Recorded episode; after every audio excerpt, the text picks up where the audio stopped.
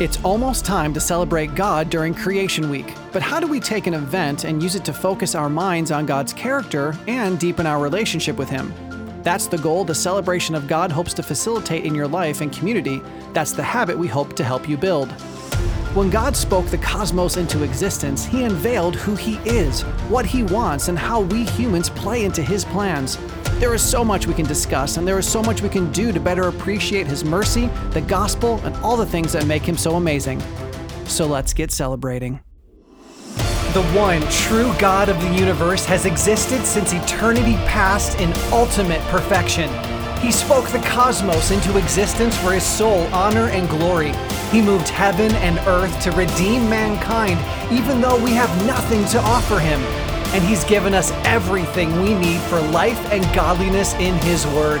He deserves our worship, He deserves our adoration, He deserves our praise. I'm your host, A.M. Brewster, and this is the celebration of God. We have a lot to discuss today in regard to how we can celebrate God as we focus on the creation of the world. But before we get into that, I want to let you know of a really great opportunity. For years now, I've been speaking in churches, camps, at teachers' conventions, in homes, and basically anywhere people congregate. I also counsel in person and virtually, and I do all of this because I love God and I love sharing His truth with people. If you would be interested in hosting a conference, scheduling a workshop, or asking me to preach, teach, counsel, or otherwise explain the biblical concepts of celebration, worship, praise, prayer, discipleship, or any other concept tied to the celebration of God, I would be honored to meet in person or virtually with you and your group. You can send an email to team at celebrationofgod.com, or you can go to celebrationofgod.com, which is nested in truthloveparent.com, and then utilize the conference tab there. My passion is to spread God's word as far and wide as we can get it, and I would be honored to serve you, your church, homeschooling group, camp, school, and family. You can also call us at 828 423 0894. And don't forget the free episode notes and transcripts at celebrationofgod.com. Now, let's talk about what it means to worship God in the light of creation. I'm going to share many, many things individuals and groups can do to celebrate Creation Week, but since there are an incalculable number of different individuals and groups that can be made up by those individuals, I'm going to leave you to choose how best to make these ideas work in your life and community. If you minister in a nursing home, you likely won't be able to lead your community in some of these suggestions, but there will be others that will fit perfectly. Some may be counterproductive for a church, but others will be easily adaptable. As I compiled this list, I had the following groups in mind families, classes, churches, and various small groups. Now, if you think that your group doesn't fit into one of those categories, please let us know so that we can keep your group in mind as we make suggestions in the future. The other really important part of today's discussion is going to involve how you will invite others into your celebration. Can you celebrate God by yourself? Definitely. But the celebration of God is for more than personal devotion, it's for discipleship but I'll mention more about this later. Now, all of today's suggestions fall into two major categories what you can discuss and what you can do. And the focus of both of these buckets is not merely to talk about something or do something. The goal is to adore, worship, praise, acknowledge, and otherwise honor God as important and preeminent in our lives. That's how we're supposed to live every day. But let's face it, it's easier when we have a schedule and a list of activities and topics that help us focus our mind on what's important. Learning to give Christ the preeminence in our holidays will teach us how to give him the preeminence in our normal days. All right, what you can discuss.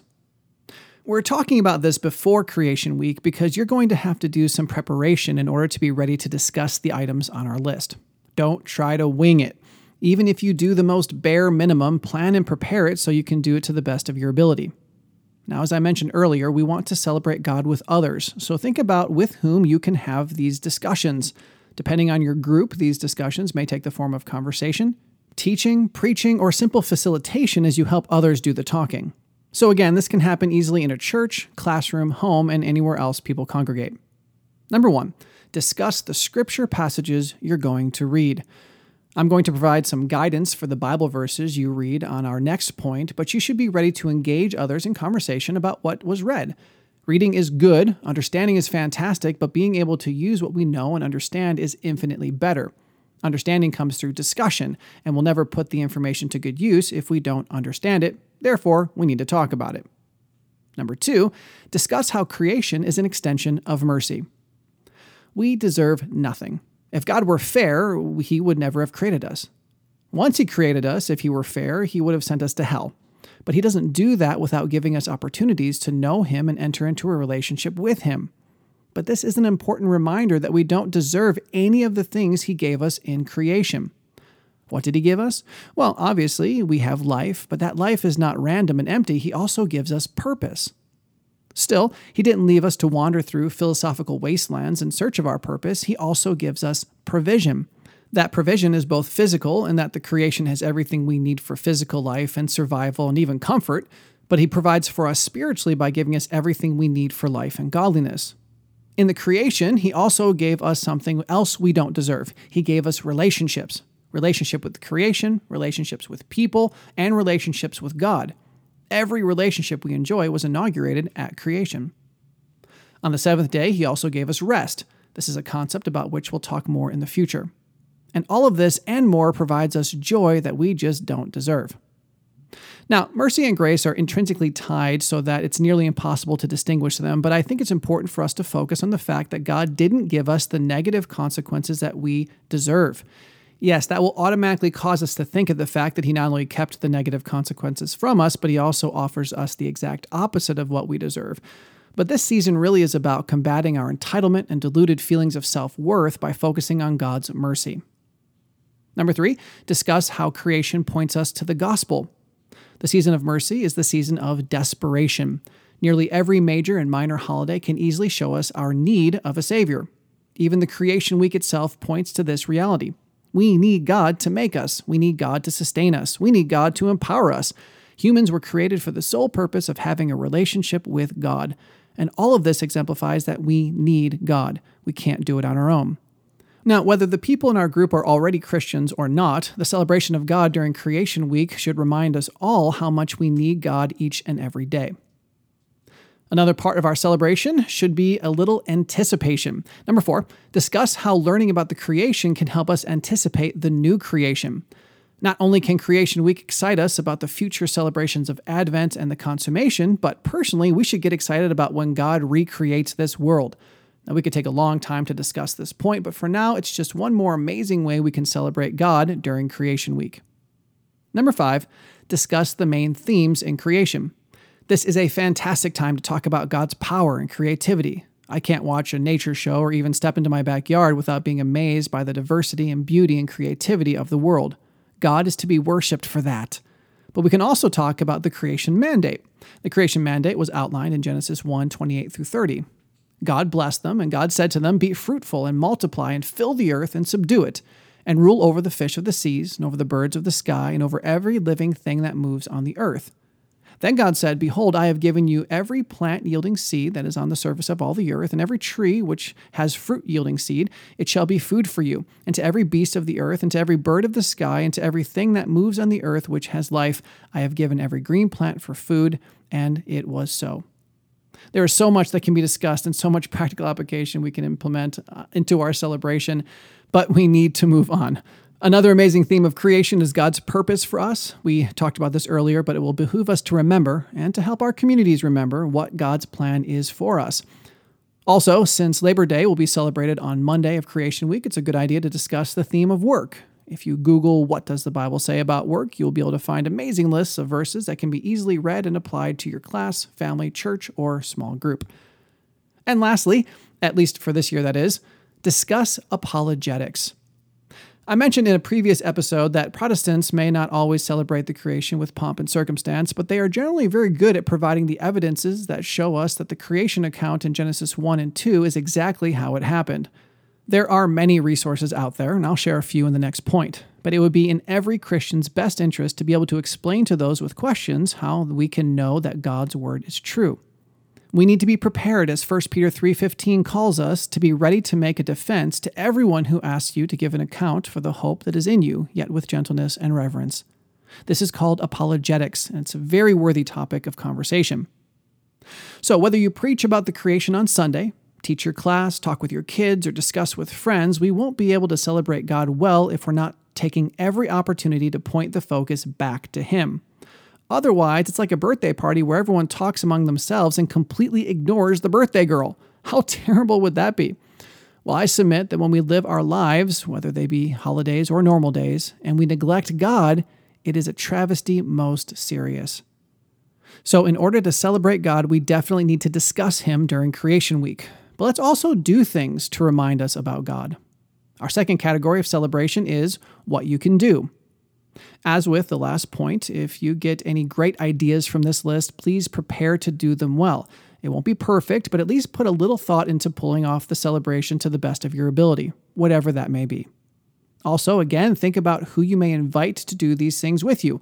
Some of these suggestions would be fun for other believers in your community, but they could also be a wonderful way to reach out to the unbelievers on your street, in your job, at your school, and part of your life. Number one, read or listen to the Genesis account of creation. You can either read the whole account every day or simply read the applicable passages on the appropriate days. We'll have resources at celebrationofgod.com on the holiday page that will not only provide readings for each day, but also link a Bible reading to which you can listen. Of course, you can also read any and all other creation passages in Scripture. All the ones we use for preparing our hearts and any others you may find can be read as a celebration of God's awesomeness. Please don't forget that the Bible is an absolutely integral and preeminent part of the celebration of God. Reading it, memorizing it, studying it, meditating on it, and discussing it is one of the best things we can do. And the second point is just as important. Number two, pray. This can include private, personal prayer, but it also should include corporate prayer. Take time to praise God for the creation and everything it accomplished. Praise Him for giving us purpose and rest and relationships. Thank Him for creating us to need Him. Adore the infinite attributes that He exercised in creation His power, love, creativity, mercy, grace, justice, holiness, and so many more. Pray for those who need to know God better Pray that the general revelation of this world and cosmos would open their eyes to see the reality of God. God talks to us through the Word, and we talk back to Him in prayer. Those two elements should definitely be part of our celebration. Number three, interact with your celebration wall. Read the verses you've posted, pray the praises, quiz each other on your memorization, add to and or subtract from the wall as you work through the week of creation. You may even choose to decorate the celebration wall near the beginning of the week, not because you didn't prepare well, but just because it's fun. Number four, sing and listen to music that features creation. Though worship is not just singing, singing is one wonderful way to worship. Now, I'm not going to provide a list of songs, but I will tell you that they're out there, and I'll illustrate just with one example. Sight and sound is an amazing theatrical experience for believers.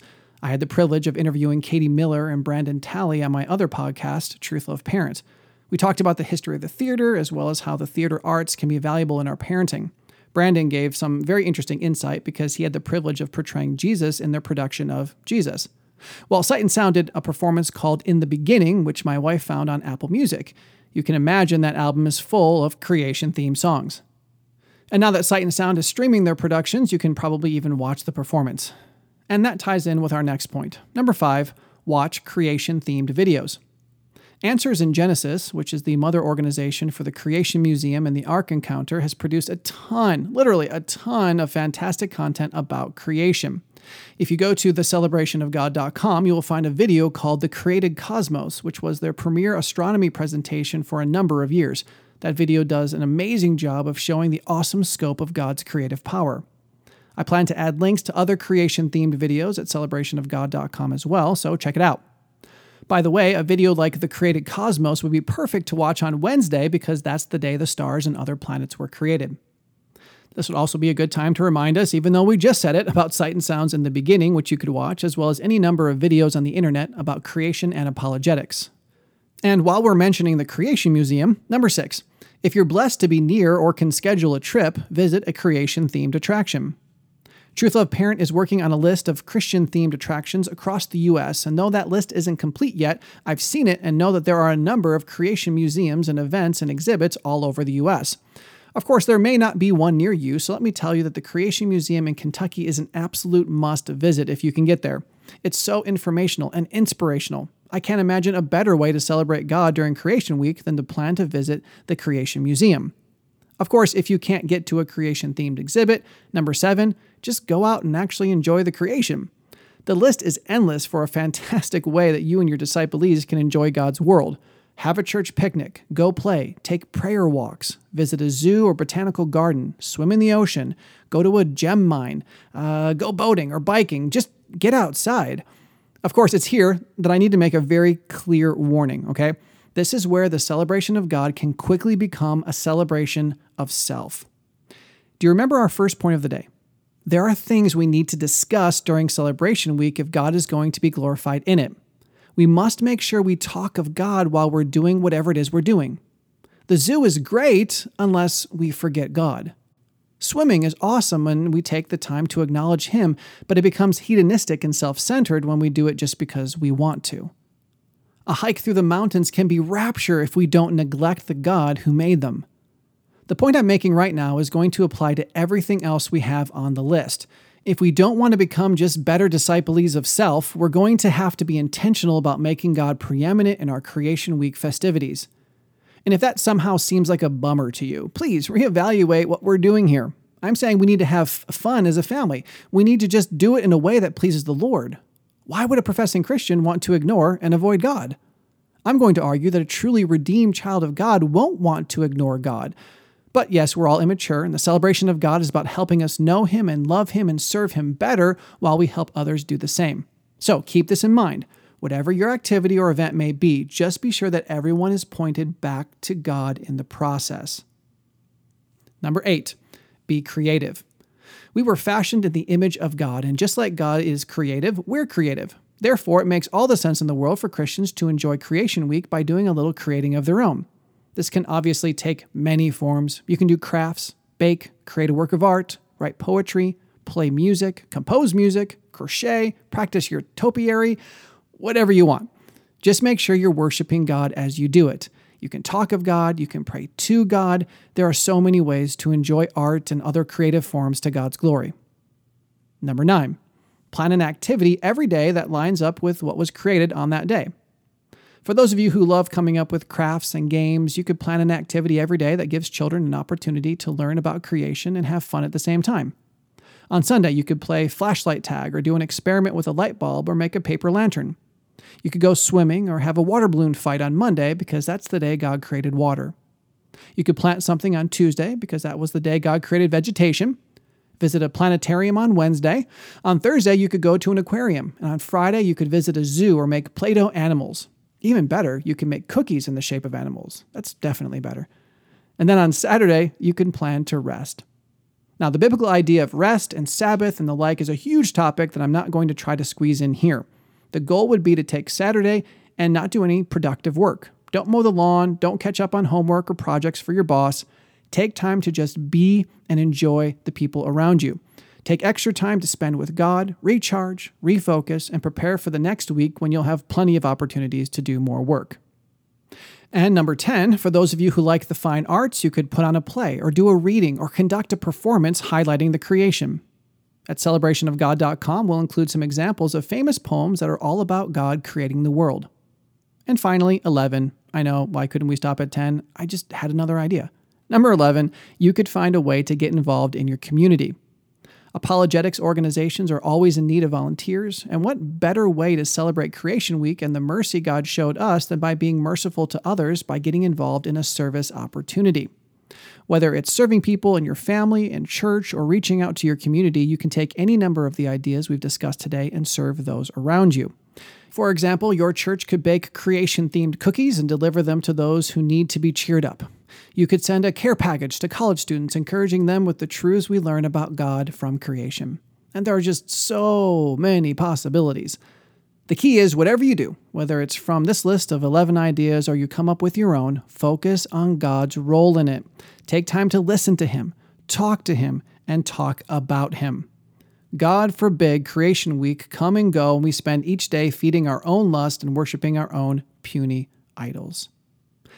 Now, I hope that you are that much more excited about Creation Week, and I hope you have a bunch of ideas for more ways that you can prepare for it. I hope you're anticipating how fun it will be to celebrate God. Now, make sure you visit celebrationofgod.com for a couple reasons. Number one, you can get the list, the full list in our episode notes for everything we talked about today, because I know we went through it pretty quickly. But you'll also find more ideas and resources for making your creation week all that it can be. And please, of course, share this episode on your favorite social media outlets. And join us next time as we discuss how you can use Creation Week to disciple your children, friends, church, students, and anyone else God brings into your life. If you want to know God better, celebrate Him more, and help the ones you love to do the same, subscribe to this podcast and visit celebrationofgod.com to learn more about this dynamic discipleship resource. And remember, the Celebration of God is a listener supported ministry.